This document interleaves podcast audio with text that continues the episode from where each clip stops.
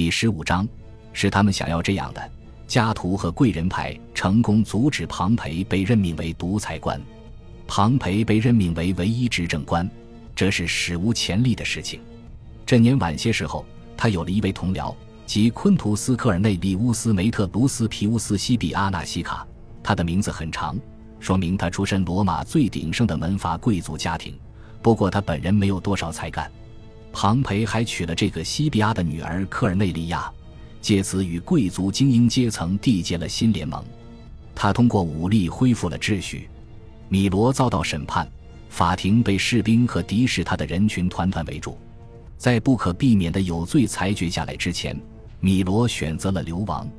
他毫无疑问是有罪的，但这次审判很不公正，也无视正当程序。在类似的审判中，倒是有不少克洛迪乌斯党徒被定罪，他们逃往北方。投奔尤利乌斯凯撒阵营，受到了欢迎。庞培的行省总督任期得到延长。这一年年底时，他恢复了原先不寻常的姿态，即待在罗马城近郊，有石原老院选择在城市边界之外的神庙开会，以便让庞培也能参加，而无需放弃他的军权和军队。到前五十一年，尤利乌斯凯撒已经在高卢做最后的扫荡。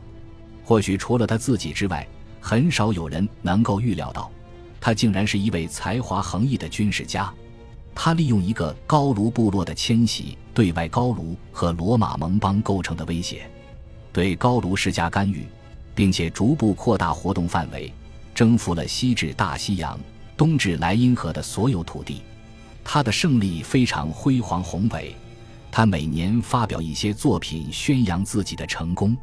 就连西塞罗也赞扬高卢战绩是拉丁语言最崇高的表达之一。庞培在东方赢得胜利后，得到了十天的公共感恩，以颂扬他的业绩，这是之前任何一位罗马将军得到天数的两倍。尤利乌斯凯撒最初的成功则得到了十五天的公共感恩，后来他袭掠神秘岛屿不列颠之后，得到了二十天感恩。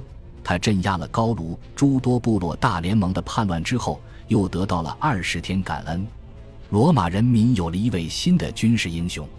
尤利乌斯·凯撒希望从高卢返回罗马庆祝自己的凯旋式，然后立即当选前四十八年执政官。因为法律规定，任何人的两次执政官任期之间必须间隔十年。他已经符合这个条件。他不打算退隐成为普通公民。因为那样会很容易遭到起诉，他的好几个政敌已经公开表示要对他加以审判，就像审判米罗那样，让士兵包围法庭。为了达到目的，他需要获准在本人不到场的情况下宣布自己将参加竞选。与庞培前不久无视规则的行为相比，尤利乌斯·凯撒的要求只是个小小的让步。尤利乌斯·凯撒还希望在前四十九年年底之前。仍然保留资深执政官的身份和军权，他提出他有权这么做，因为公民大会授予他这样的指挥权。尽管尤利乌斯·凯撒的第一次执政官任期之后，罗马政坛发生了许多动荡，批评者们却大谈特谈他当执政官时的恫吓手段与暴力冲突，并预测他第二次担任执政官时将更加凶险。更重要的是。他们感到尤利乌斯·凯撒现在的地位很脆弱，于是蜂拥而上，利用他的弱势，就像他们在前六十年代末攻击庞培一样。庞培的态度是至关重要的，在很长一段时间里，大家都猜不透他究竟是怎样想的。西塞罗早已断定，罗马的亚历山大是个极难揣测的人。一些迹象渐渐出现了，他正在转而反对自己的前岳父。他对尤利乌斯·凯撒的支持越来越少，也越来越难以令人信服。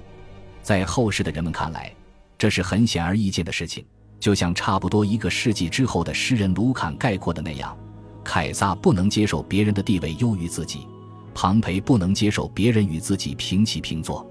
尤利乌斯·凯撒要想称心遂愿地返回罗马，就必须承认自己需要庞培的帮助与支持。有人问庞培。如果尤利乌斯·凯撒拒绝服从元老院，他会怎么做？庞培自满地答道：“如果我的儿子想用棍棒打我，怎么办？”这样的话鼓励了尤利乌斯·凯撒的政敌。连续多位执政官加入了对尤利乌斯·凯撒的攻击，要求立刻将他召回。首先发难的是乌大维亚丈夫的堂兄弟，也叫盖乌斯克劳迪马凯鲁斯。小盖乌斯克劳迪马凯鲁斯于前五十年担任执政官期间，也非常敌视妻子的旧宫。为了抵挡政敌的攻击，尤利乌斯·凯撒将他从高卢掠夺到的财富大量投入罗马城，以笼络支持者，尤其是拉拢保民官。前五零年十二月一日，一位保民官迫使元老院进行投票表决，要求庞培和尤利乌斯·凯撒同时辞职。三百七十名元老支持这一动议，只有二十二人反对。绝大多数元老不愿意看到一场新的内战。尽管很多人不喜欢尤利乌斯·凯撒和他的显赫地位，有传闻说尤利乌斯·凯撒已经入侵了意大利。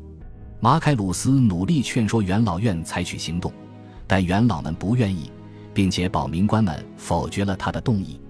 他对这结果置之不理，和同僚一起在朋友们的陪伴下，匆匆去阿尔班山的别墅找庞培，向这位资深执政官呈上一把剑。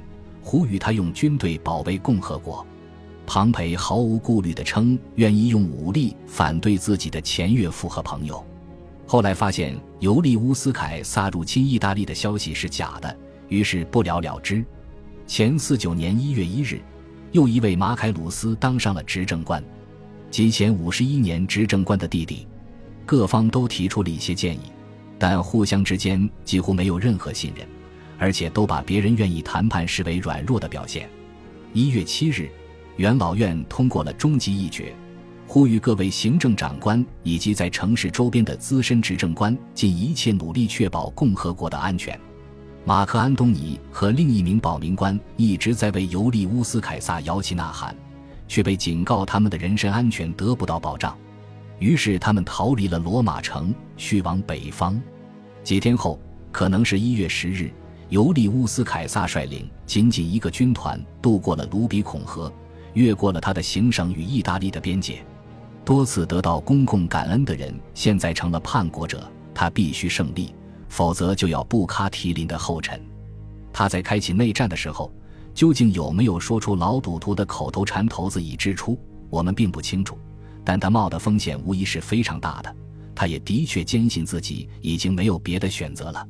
尤利乌斯·凯撒为了保护自己的地位和尊严，愿意让共和国陷入内战。